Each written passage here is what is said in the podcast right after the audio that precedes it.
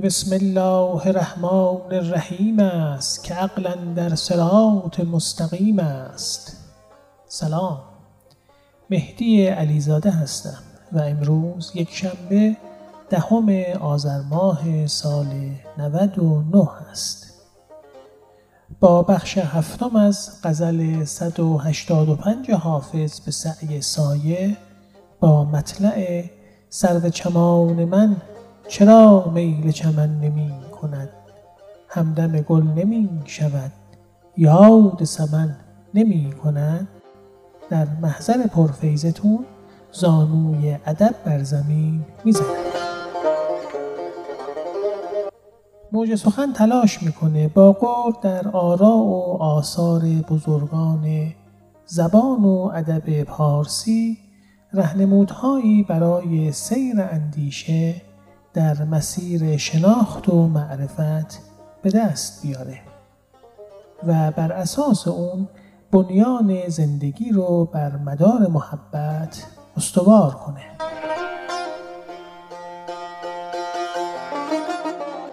همراهی و همدلیتون در این کوشش موجب پدیداری همرازی هایی خواهد شد که با نگره ای از سر صمیمیت بر سر خان مهر بنشینیم. با همون همراه باشید.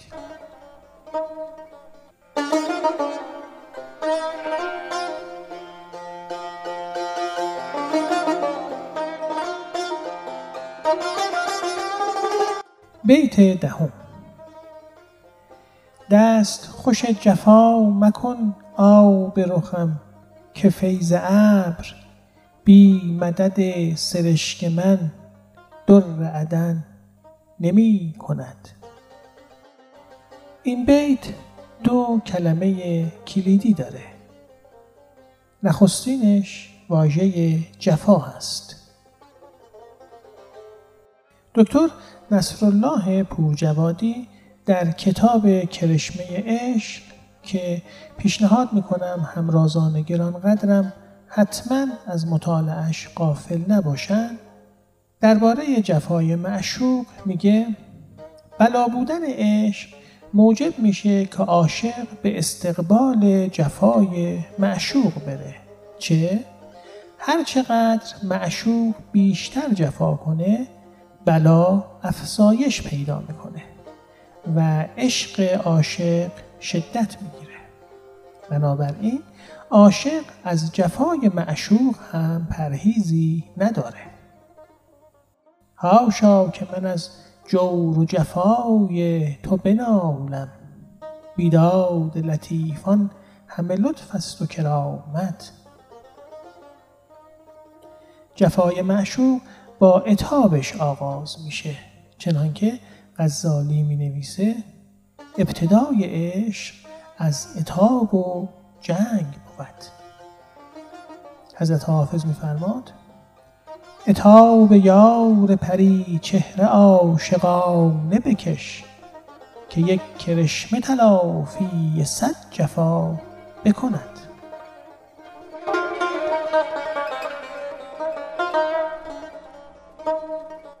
اتاب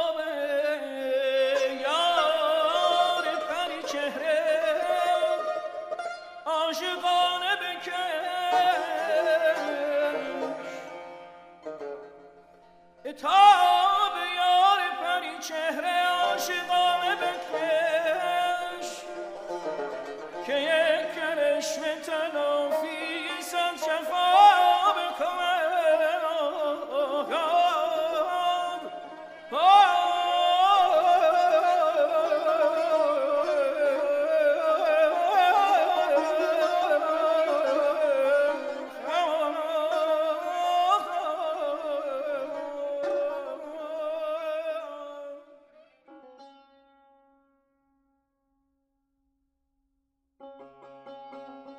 در مذهب نوحلاجی اتاب و جنگ و جفای معشوق سبب دوری و جدایی نمیشه. در قرن چهارم و بعد از اینکه حلاج رو به دار آویختن مذهبی شکل می‌گیره که استاد پورجوادی اون رو مذهب نوحلاجی مینامند. مهمترین مسئله در این مذهب جدید عشق و حسن هست. این ماهیت نظری در نگره اهل معرفت بعدها به مولانا ختم میشه. حلاج معتقده که عشق از صفات خاص محبوب عطوفت آفرینه. و بنا به نقش بنیادینش در جریان محبت در قلمرو ذاتیات دلبر قرار می‌گیره. جناب احمد غزالی حتی میگه پیش از اینکه معشوق به عاشق نظر لطف و مهربانی داشته باشه با اون از در جنگ و اتاب وارد میشه.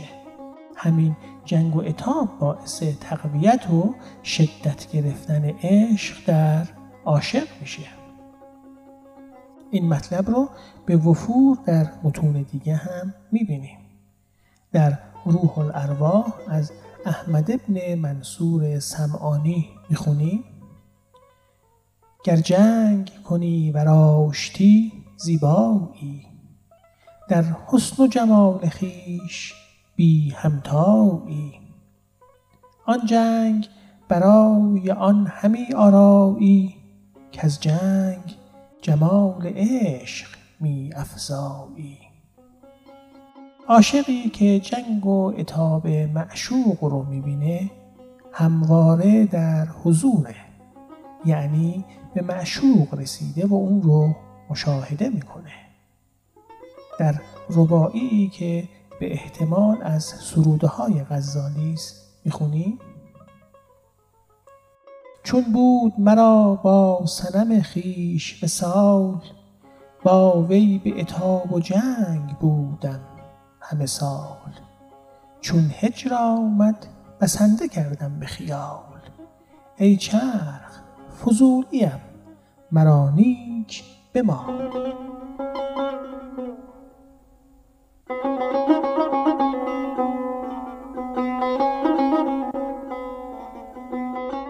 جنگ و اتابی که معشوق با عاشق می‌کنه سبب میشه که عاشق از معشوق قفلت نداشته باشه.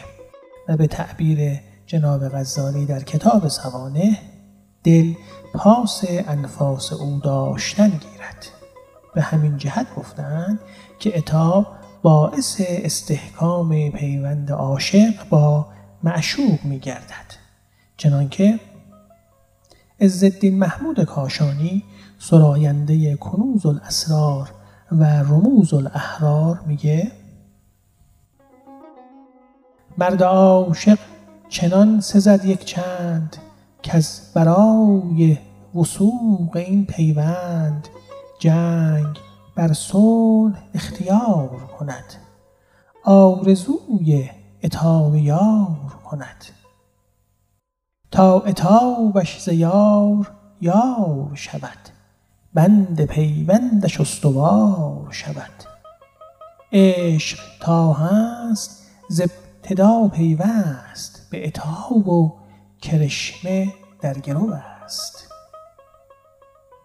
همانطور که کاشانی اتاب و کرشمه رو با هم ذکر کرده حافظ نیز دقیقا اتاب و کرشمه رو ملازم همدیگه می‌دونه و با هم ذکر می‌کنه. تا بگه که استحکام پیوند عاشق و معشوق در گرو دو حرکته. هم اتاب و جنگ و هم ناز و کرشمه و غنج و دلال. آنکه از سنبل او غالیه تابی دارد باز با دلشدگان ناز و عتابی دارد. آنکه از سنبل او غالیه تابی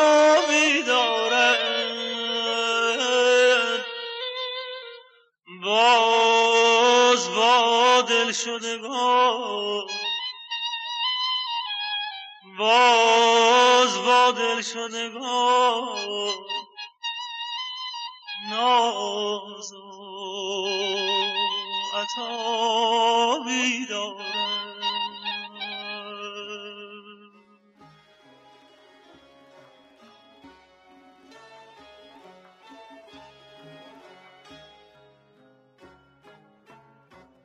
جناب غزالی در فصلی دیگر از سوانه بلا و جفای معشوق رو هم موجب وسال و حتی باعث حقیقت وسال می‌دونه و میگه که گاهی همین اتاب معشوق نسبت به عاشق دلیل به وجود آمدن توجه به عاشق میشه و گاه نیز سعادت عاشق کاملتر و به وسال ختم میشه.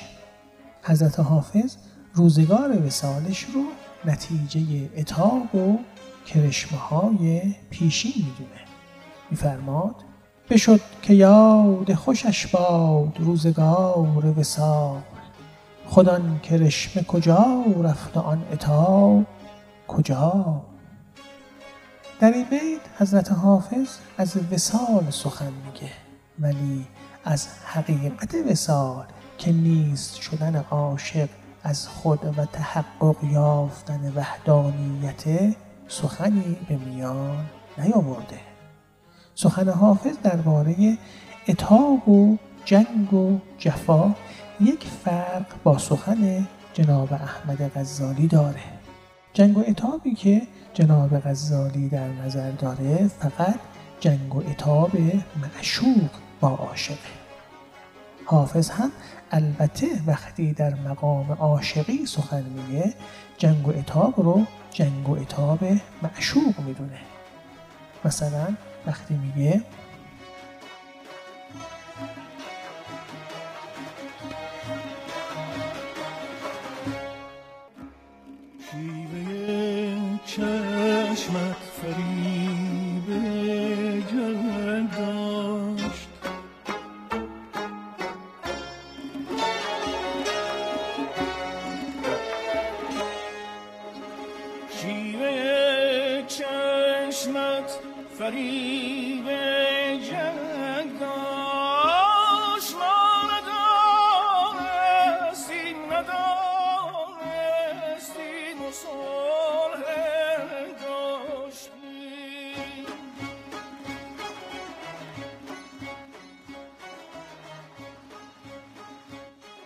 شیوه چشمت فریب جنگ داشت ما غلط کردیم و صلح انگاشتیم خطاب اون با عاشقه و چشمی که اون رو به اشتباه میندازه چشم معشوقه. اما گاهی هم او از جفای دوران و جنگ مردم با یکدیگر بر سر مال و جاه و مسائل روزمره سخن میگه. بشنوید یک حرف صوفیانه بگویم اجازت است؟ ای نور دیده صلح به از جنگ و داوری. جنگی که بر صلح رجحان دارد جنگی است که معشوق با عاشق می کند ارزش این جنگ به ویژه از این جهت است که معشوق آن را اختیار کرده است. و چون معشوق آن را اختیار کرده باعث محکمتر شدن پیوند عاشق و معشوق میشه. لذا جناب غزالی در سوانه میگه که عاشق جنگ و اتابی رو که معشوق اختیار کرده باشه دوستتر از ده آشتی دارد.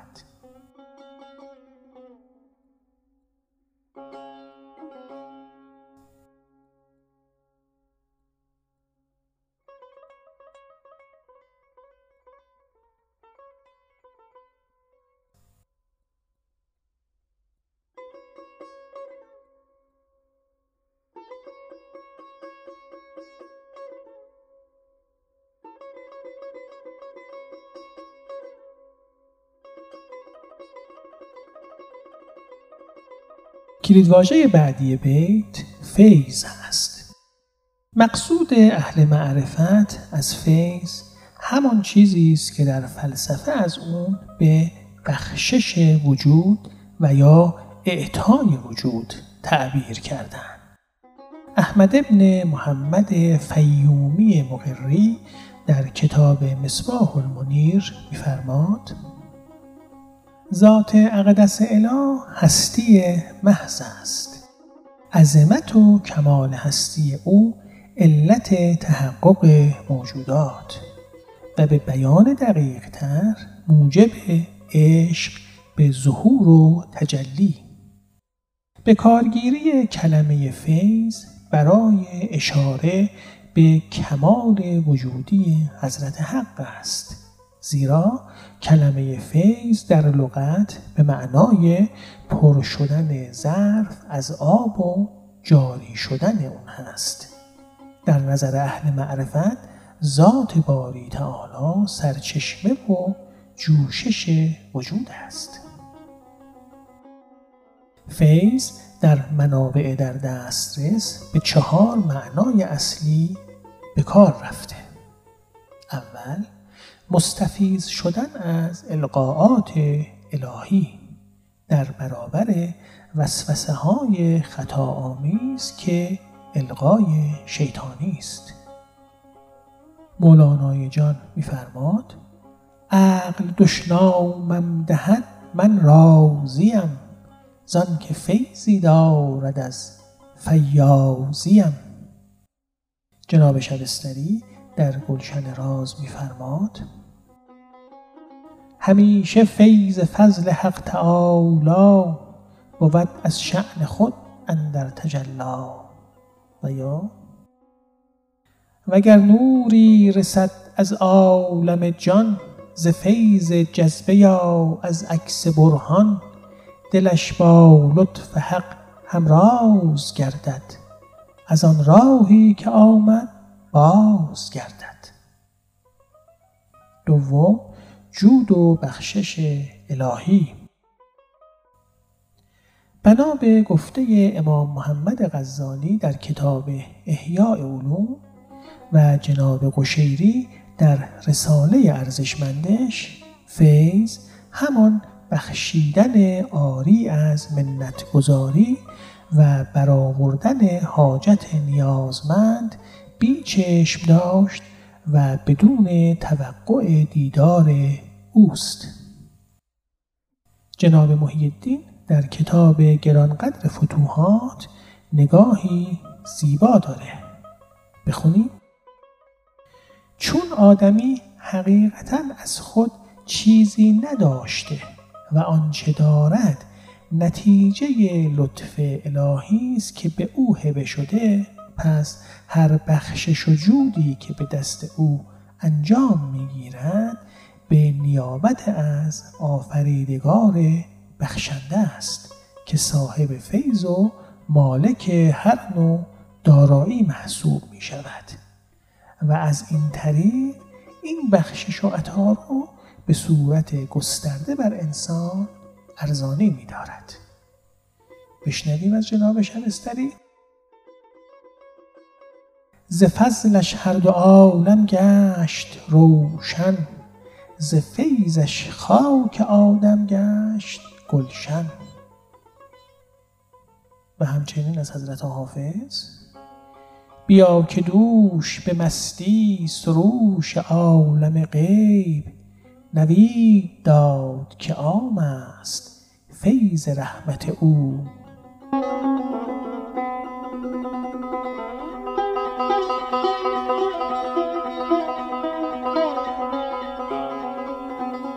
و سوم جلوگری فیوزات الهی بی پهنا و گسترده است. قالب نموداری آن به ظرف وجودی دریافت کننده فیض بستگی داره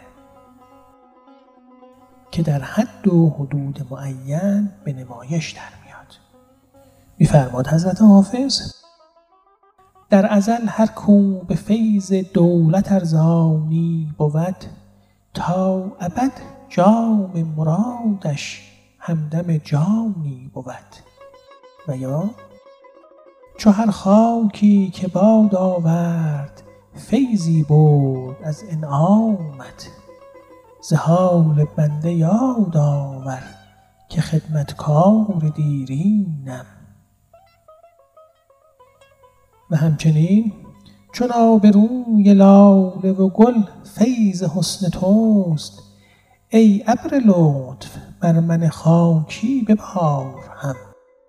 و چهارم به فعل و عمل کردی اطلاق می گردد که به صورت پیوسته و همیشگی است و بدون دریافت معادل و یا قرضی از سوی آفریدگار فیض بخش انجام میشه. بشنویم؟ گر طالب فیض حق به صدقی حافظ سرچشمه آن ز ساقی کوثر پرس. و همچنین تیغی که آسمانش از فیض خود دهد آب تنها جهان بگیرد بی منت سپاهی. و یا هست امیدم که علا رغم عدو روز جزا فیض عفوش ننهد بار گنه بر دوشم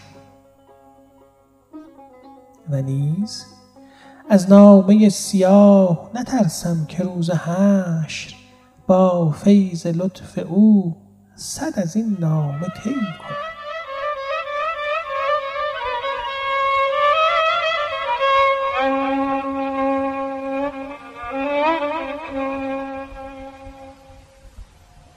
از نامه سیاه نترسم که روز هشت با فیض لطف او با فیض لطف او این نامه طی کنم. یا خدا.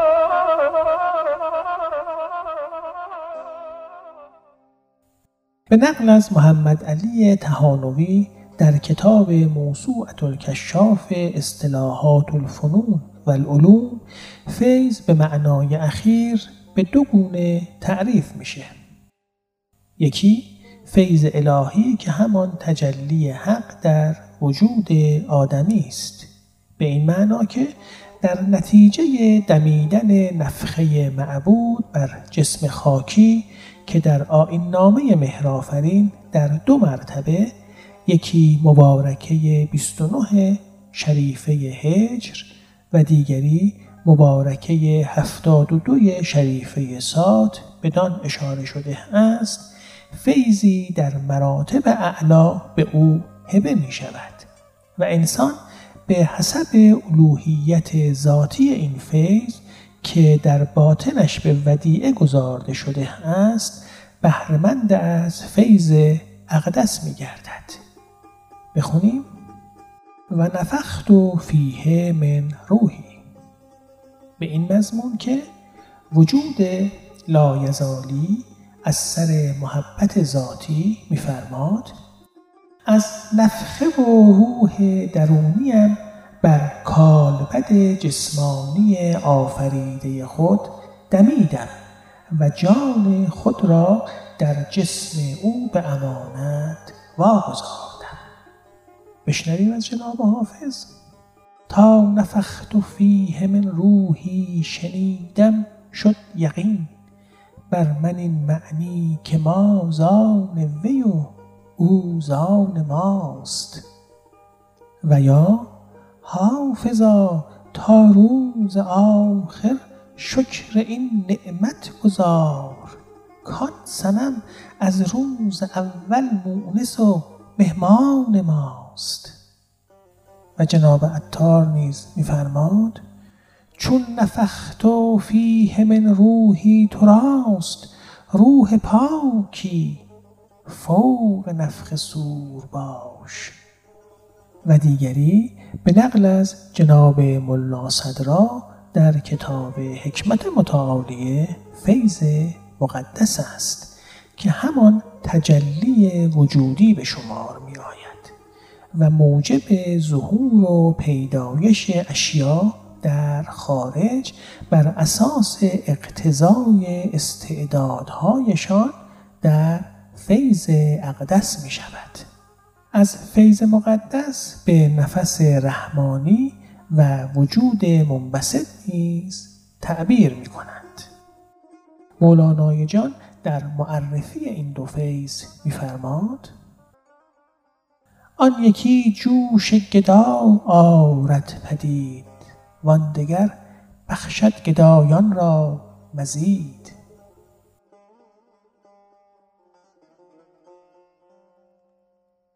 و حالا نکات معنایی و زیباشناسانه بیت رو با هم مرور می‌کنیم.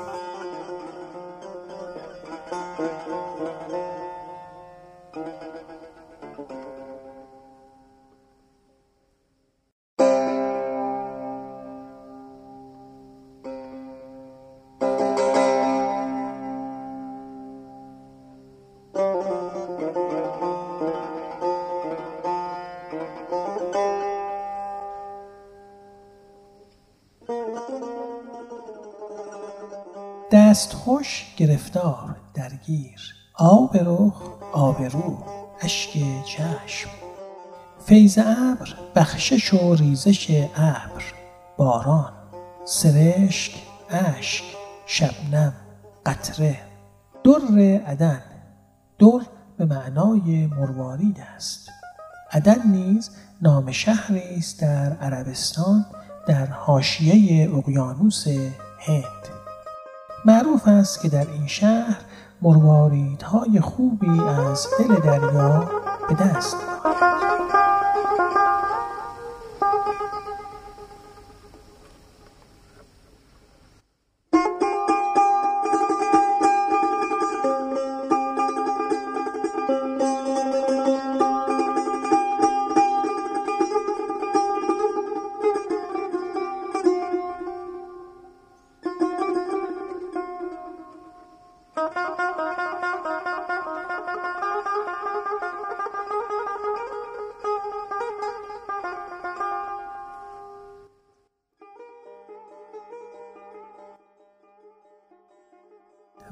در نهایت مفهوم بیت دست خوش جفا مکن آب رخم که فیض ابر بی مدد سرشک من در عدن نمی کند از زبان موج سخن. دلبر جانانه عواطف و احساسات خالصم را درگیر قوه قهریه خود نکرده و اشک چشمانم را که از سوز دل سرازیر می شود به تاراج جفای بیمهری از سر صفت جبروتی خود نسپار. چرا که اگر بخشش و فیض ابر در گوهر آفرینی یک کتازی می کند نتیجه مدد و یاری رسانی اشکهای سوزناک من است که از نهاد جانم برآمده در دل مروارید دریای عدن می نشیند و آن سوز و گداز آتش افزا را به در ناب تبدیل می کند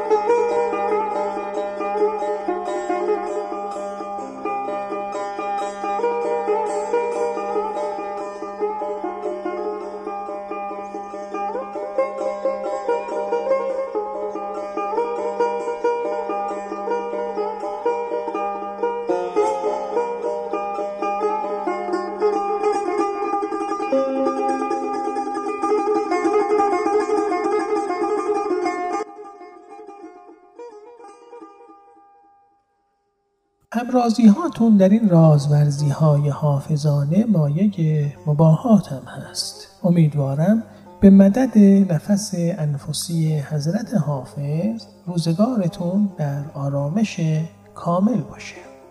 با کلام مولانای جان همتون رو به خداوندگار مهر می سپارم بی لطف و دلداری تو یارم چه می لرزد دلم؟ در شوق خاک پای تو یارم چه می گردد سرم پیشم نشین بیشم نشان ای جان جان جان جان پر کن دلم گر کشتیم بیخم ببر